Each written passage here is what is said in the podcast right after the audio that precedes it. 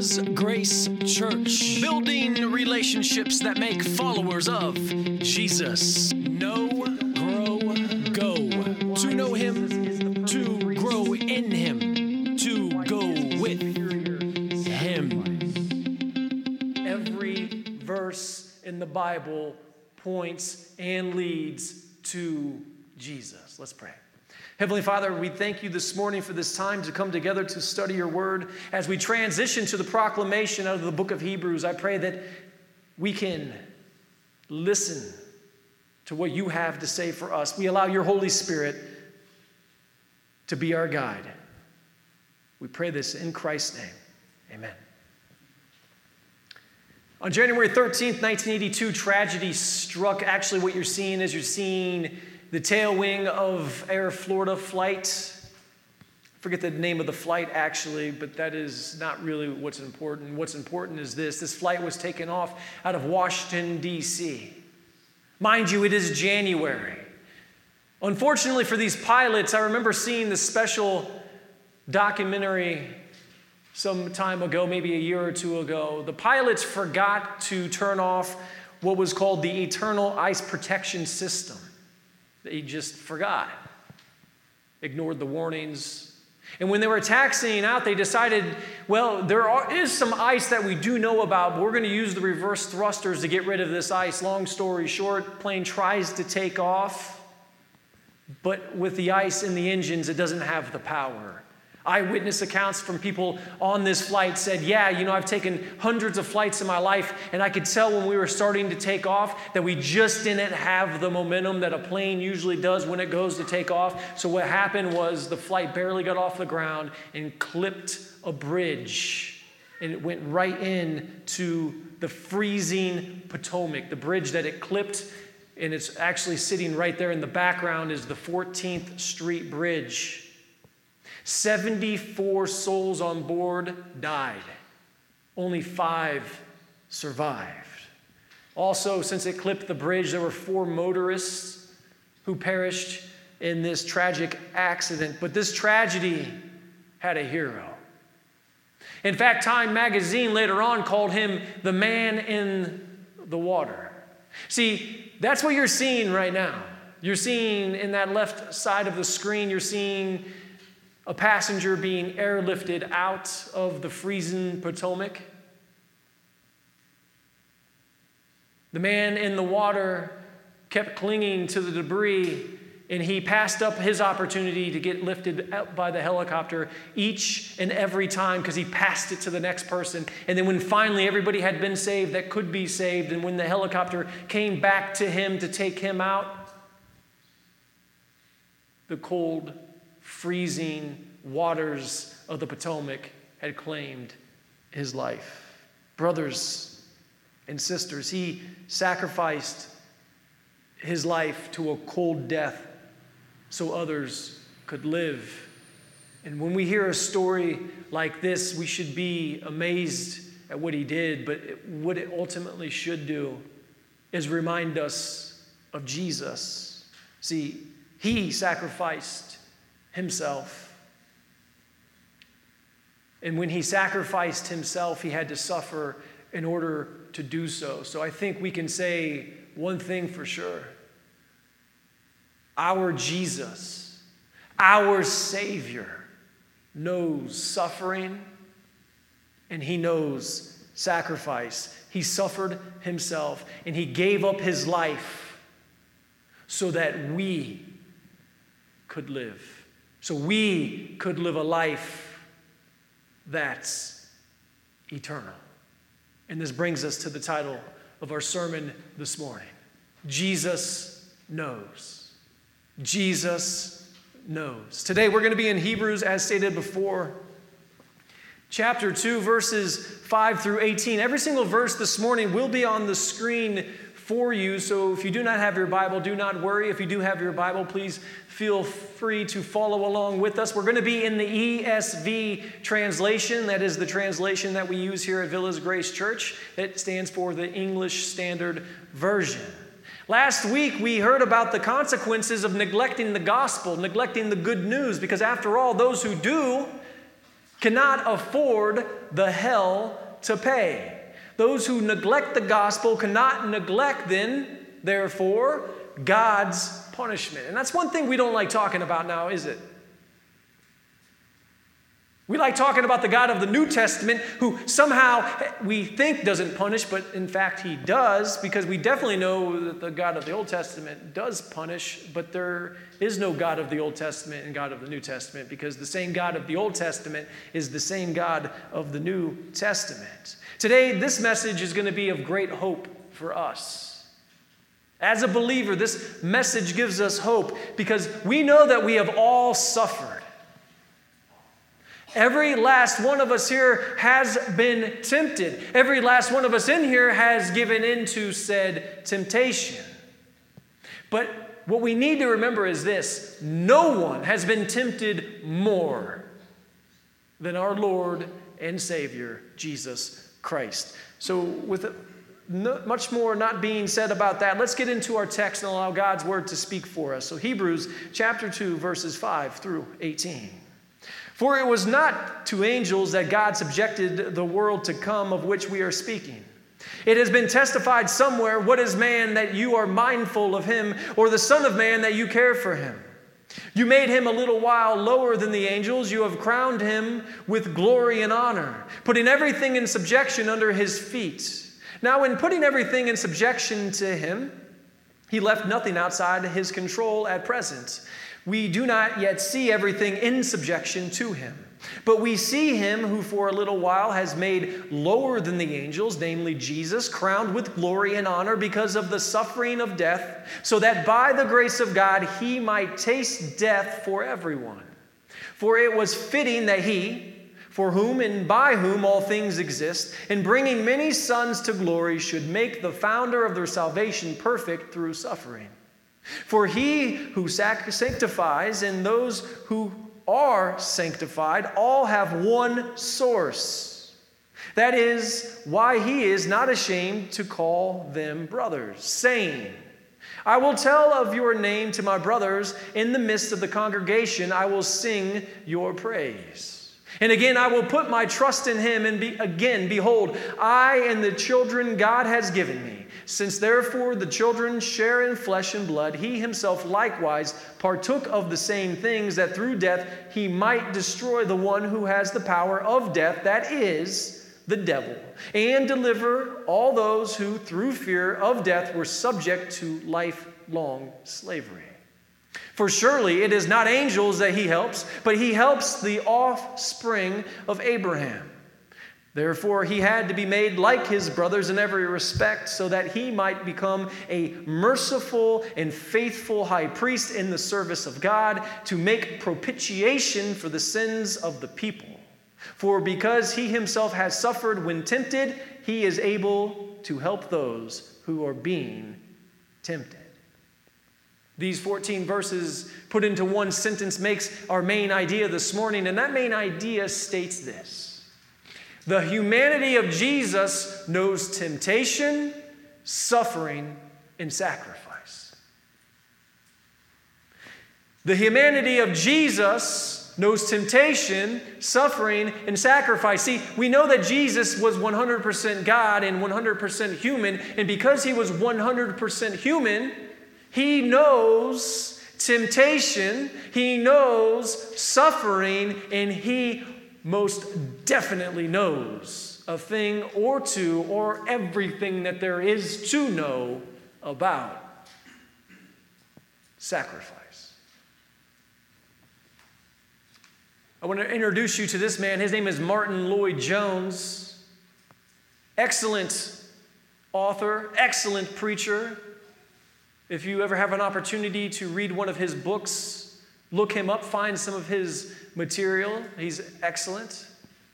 There's actually a story about Martyn Lloyd-Jones where he actually preached through a bombing raid during World War II. He was in the pulpit preaching, a Nazi bombing raid came through England, and he just kept preaching God's word. He has this quote, and I just want to read this quote to you. It says, The ultimate test of our spirituality is measured of our amazement at the grace of God. Church, we sang Amazing Grace this morning. The grace of God is amazing. So, my question to you is this What do you stand in awe of? Verse 5. First, we see angels, and we understand that they are messengers. Second, we need to understand this angels rule this world. That's right. See, it was first set up for Adam to rule the world. But we know what happened to Adam now, don't we? So, since Adam led his wife into sin, even though Eve was the one that was tempted and bit into the fruit first, he was still lead. So, he led his wife into giving into the temptation. Now we're in an age where the angels are ruling. But it's only for a time. The rule of angels here on the earth now is only temporary, but some of you might be asking wait, hold on a second. How do you know that the angels are actually ruling this world now? Where's our evidence? Church, all those bad things that happen to good people start with Satan. And don't forget that Satan is the prince of the power of the air. Satan is a fallen angel, and God has allowed him to currently, not forever, but for this present age, to be the ruler of this world. But you have to remember something. Even when good things happen to bad th- people, or when bad things happen to good people, see, I'm getting it twisted. Even when that happens, we must remember that God prevents a lot of bad things from happening to good people. It's just that we don't hear about those. But Satan is in control now. And in this age, as we continue through this morning, we need to understand that the angels currently rule this world. And in verse 6, David in Psalm 8 says this, and this is a quote also from verse 6, you can see it. What is man that you are mindful of him, or the Son of Man that you care for him? So, if the angels are actually ruling, because David knows that, that he's asking God, what is the Son of Man? What is man then? Even the angels are higher than man. See, both man and Son of Man is not actually referring to Jesus here, it's referring to mankind. And, and, let's face it, we're not worth much, are we? We're pretty worthless in some ways. I mean, the body is like 60% water. Like you're 60% water. You can go to Home Depot and get a five gallon jug for $14. So just do the math you're worth less than $250 if we wanted to sell you, which we would never want to get rid of anybody here. But like if you're just a 150 pound person on average, you're worth less than $250. Now, we need to compare something then. Think about man and think about God's creation. Think about us as being made as humans, 60% water, compared to all of God's creation, what Jesus has done to redeem all things.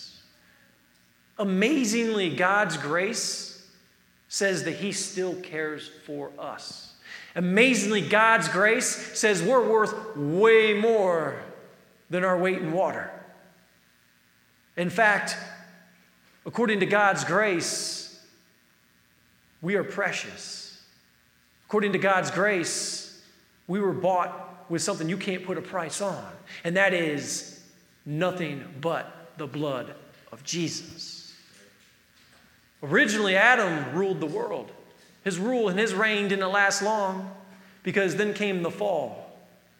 And that's why we understand that angels rule presently. See, the reign of these angels, like we stated, are temporary. So we need to understand something. The perfect world is yet to come. The angels rule and reign now, but the perfect world is yet to come. And see, God's not done with man because we will rule alongside Jesus upon his return. Church, this is really important. If you want to sum the Bible up into two words, it would be these two. These two words define the Bible in a nutshell. If somebody ever asks you, What is the Bible about? You could give them this two word answer, and it really defines all of Scripture. The Bible If somebody asked me, what is the Bible about? I would say it is about a redemptive love story. So maybe three words. Nobody ever said I was good at math. Some of you know that for sure. Redemptive love story. That's what the Bible is all about. Church, we've discovered fire as man. We've invented the printing press. We've put a man on the moon. We've invented the internet. We've now have sent amateur astronauts, aka billionaires, into space. Mankind has done all of these amazing things.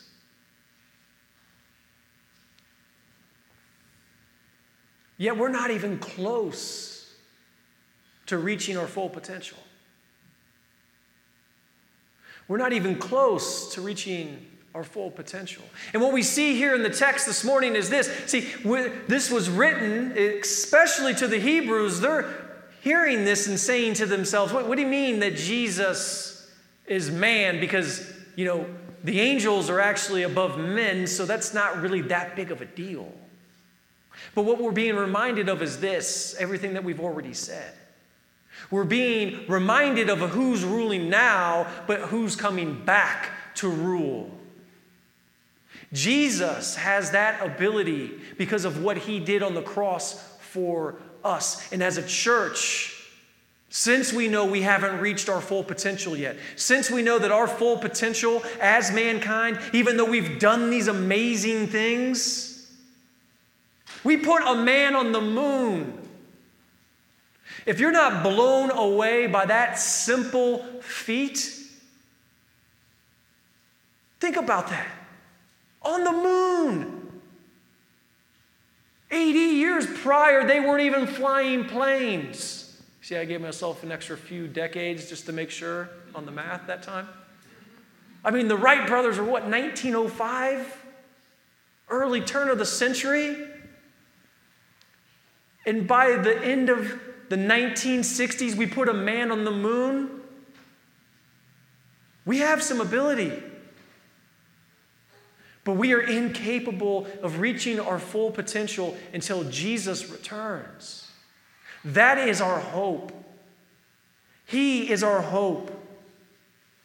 And we get this because what does it say? It says, We do not yet see everything in subjection to Him. Yeah, invent the internet, put a man on the moon, invent the printing press. It's nothing without Him. Just wait until you have Him to rule alongside and see what I'm going to do. That's what I hear God encouraging me in. Not in me and what I can do because I know that's not much, but in Jesus and what He can do. And in verse 9, we understand our real potential will be fully achieved when we see Him as it says. See, Hebrews, in our tagline again, Jesus, the perfect priest, the superior sacrifice. He is just that, the superior sacrifice. Because as it says, Him who for a little while was made lower than the angels. So, Jesus, the incarnation, He was born to Mary, half 100% God, 100% man. But then He also paid the ultimate suffering and the ultimate sacrifice for the sin of the world. But it crowned him, as it says, with glory and honor because of his suffering death, or the suffering death. Brothers and sisters, think about that. If we can achieve what we have achieved now, if we understand that our full potential will be reached when He returns, and if we understand that we're contingent, or everything's contingent upon him in order for us to do so, but we also see what it says in the text that he suffered, then we should know that he can relate with our suffering too. Jesus knows. It doesn't matter what you go through. It doesn't matter what amount of suffering that you're experiencing in your life now. It doesn't matter how much you think that you've been tempted. Even if you think that you cannot escape from it, You have to remind yourself in those moments that Jesus can relate because he knows he's been through it on your behalf. That's the reason why he went to the cross. He did it because, as we said, those three words that define the Bible. He did it for the redemptive love story. And it took him and his work in order to put the redemption into the love story. Again, I want to read that quote from Martyn Lloyd-Jones one more time. It says, The ultimate test of our spirituality is measured of our amazement at the grace of God. You are 60% water. You are worth, according to that 60% water, about $250, according to the world. If the world looks at you like that, but God is willing to do what He did, are you not amazed at His grace? Grace is a gift. The only reason why we can taste salvation is because of the grace of God, because of the gift. And our job as believers is to repent, to turn from our sin, and turn back towards God in belief in what He can do. And then our job from there on out is very simple as believers it's to share that gospel message, that good news with others. And this brings us to our first point this morning. And our first point is this be amazed at God's amazing grace. Be amazed at God's amazing grace. Again, our main idea this morning states this the humanity of Jesus knows temptation, suffering, and sacrifice. And with that in mind, you have this image again on your screen the man in the water. Do you think he was tempted? Would you be tempted? Your plane just crashed.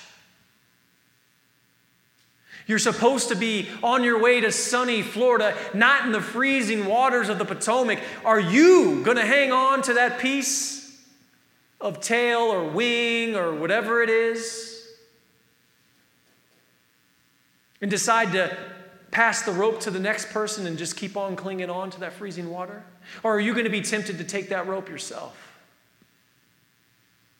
Would you be willing to sacrifice yourself on that level?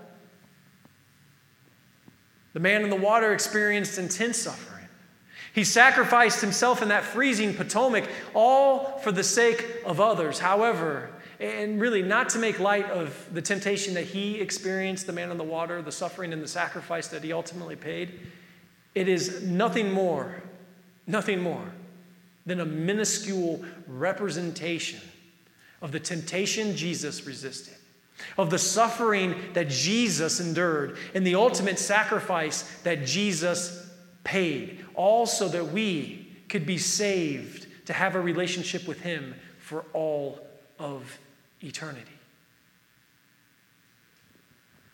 We're going to go ahead and take a look at verses 10 and 11, and then 17 and 18. As we look at verse 10, we understand that all things have been made for God. All things have been made for his glory. All things have been made for his joy, which is why it's fitting, as it says, that he brings many sons to glory. See, if everything's been made for the glory of God, then it's only fitting that he brings his sons to glory. Brothers and sisters, read the last part of verse 10. Look at that last part of verse 10. God is the founder of our salvation. And it was Jesus who made it perfect through his suffering. I just want to read this quote with, with that being said. It says this A holy God cannot look upon sin with any degree of allowance. A holy God cannot look upon sin with any degree of allowance. Church, do you know what this is reminding me of? What this is pointing to? God wants to be in a relationship with us because the Bible is all about that redemptive love story. But God, being as holy as He is, first and foremost, is incapable of being in a relationship with us if we are still sinful. That's why Jesus went to the cross. That's why we can say Jesus is the perfect priest, He is the superior sacrifice. We couldn't sacrifice ourselves. God did this in order to be in relationship with us. He can't be in relationship, He cannot be in the presence of sin. And this is also why God, as it says, sanctifies in verse 11. See, sanctified is to be set apart. God sets us apart to make us holy.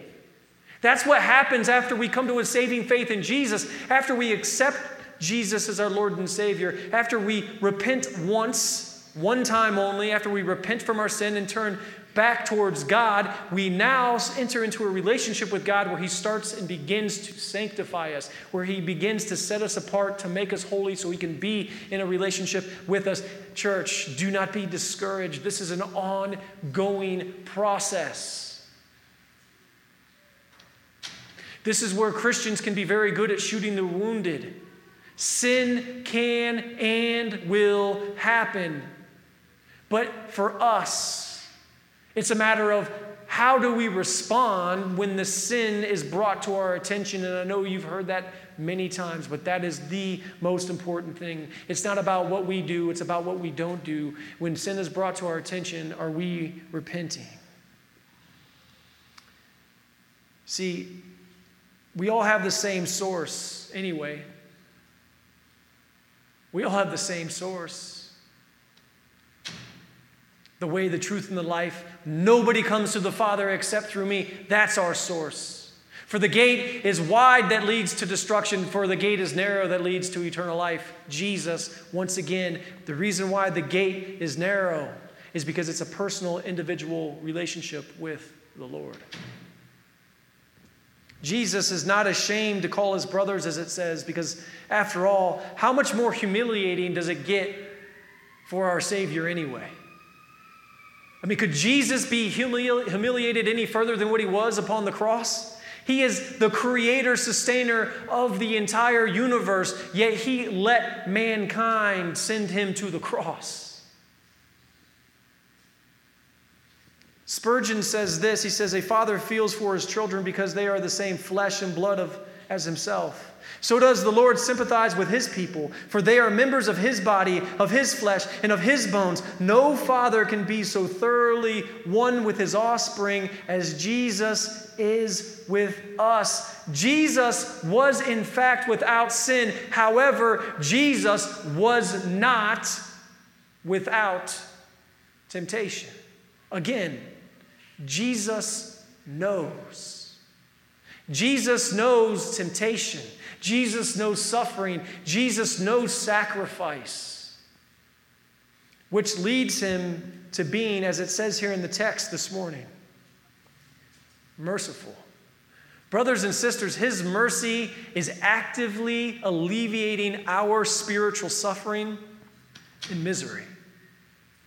Mercy is an attitude of the heart, an attitude all of us can adopt. And think about that as we talk about that being an attitude of the heart that is the antidote for all suffering and misery. Therefore, mercy cannot be compounded into a pharmaceutical compound. There's no pill that you can take to alleviate your suffering or misery. The one and true cure to any and all misery and suffering in our lives is Jesus.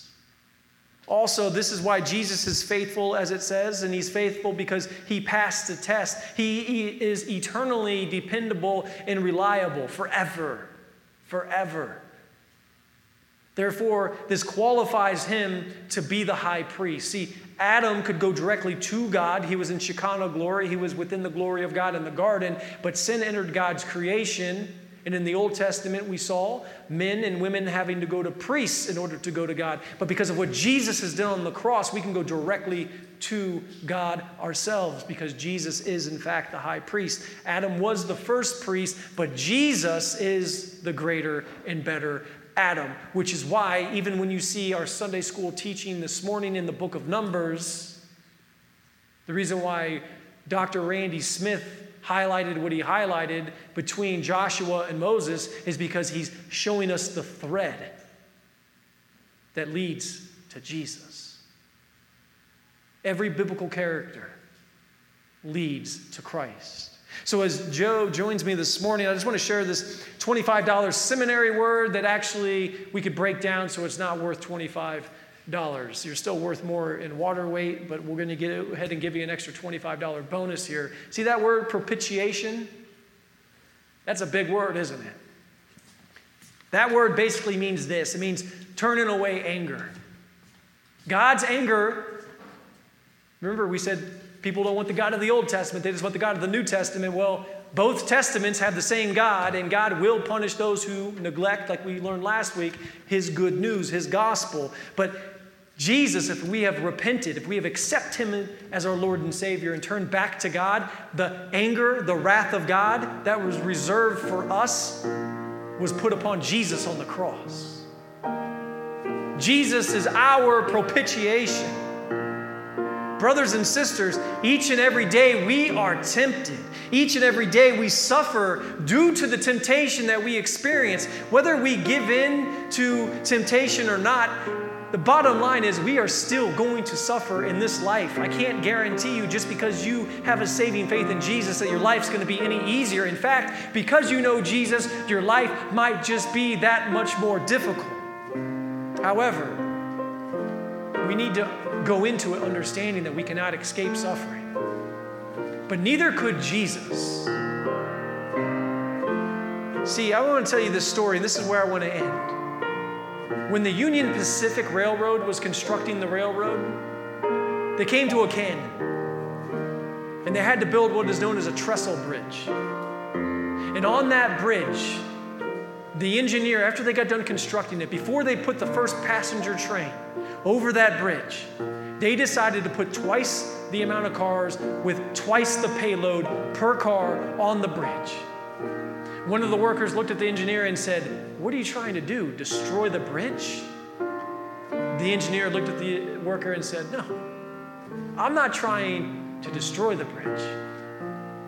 I'm proving that the bridge cannot be destroyed. Brothers and sisters, in the same way, Jesus faced temptation, not to see whether or not it could break him, but rather to prove that he couldn't be broken by temptation. Be encouraged. Be encouraged. He is, as it says at the end of verse 18, He is able to help. He is your help. He is our help. He is able to help those who are being tempted. So, the question for all of us this morning is this When was the last time we relied on the help and aid of Jesus? And this brings us to our second and final point this morning. Only he who knows suffering can help those who suffer. Only he who knows suffering can help those who suffer. Our first point this morning stated this Be amazed at God's amazing grace, the free gift of salvation. And finally, our main idea this morning stated that the humanity of Jesus knows temptation, knows suffering, and sacrifice. Let's pray. Lord, as we leave here this morning. I pray that we can be used to share what we know about you with others. We all journey into different directions, we all have different connections in life. Help us to see those opportunities and take advantage of what you have done for us to be able to share you with others. We pray all of this in the name of Jesus. Amen. Thank you for joining us today. For more information, look us up on our website, www.villasgrace.com, or drop us a line via email, connect at villasgrace.com.